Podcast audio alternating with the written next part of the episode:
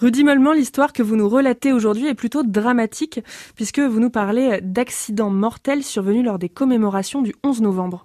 En effet, Cindy, à deux reprises, ces commémorations ont été endeuillées dans notre département.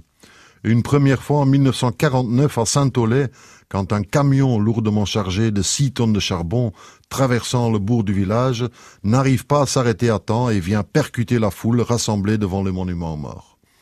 Deux personnes sont tuées sur le coup, quatre autres décèdent des suites de leurs blessures dans les heures qui suivent. vous avez parlé donc de deux accidents, quel est l'autre? Ben, Le second, il a eu lieu à Tivier en 1971.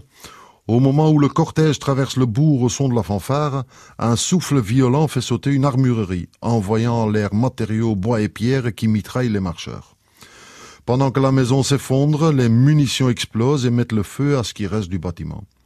Dans la rue, passé la panique, les secours s'occupent des victimes qui partent en ambulance en direction de Périgueux. Il faut finalement attendre la fin de l'après-midi après avoir pris toutes les précautions nécessaires dans ce bâtiment prêt à s'écrouler pour partir à la recherche des disparus. Le drame a fait sept victimes. Toute la famille du propriétaire des lieux, un pompier bénévole et deux employés de DFGDF. Est-ce qu'on connaît les causes de l'explosion?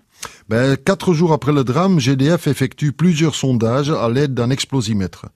Dans la cave de la bijouterie voisine de l'armurerie, le degré d'explosivité est encore de 100%.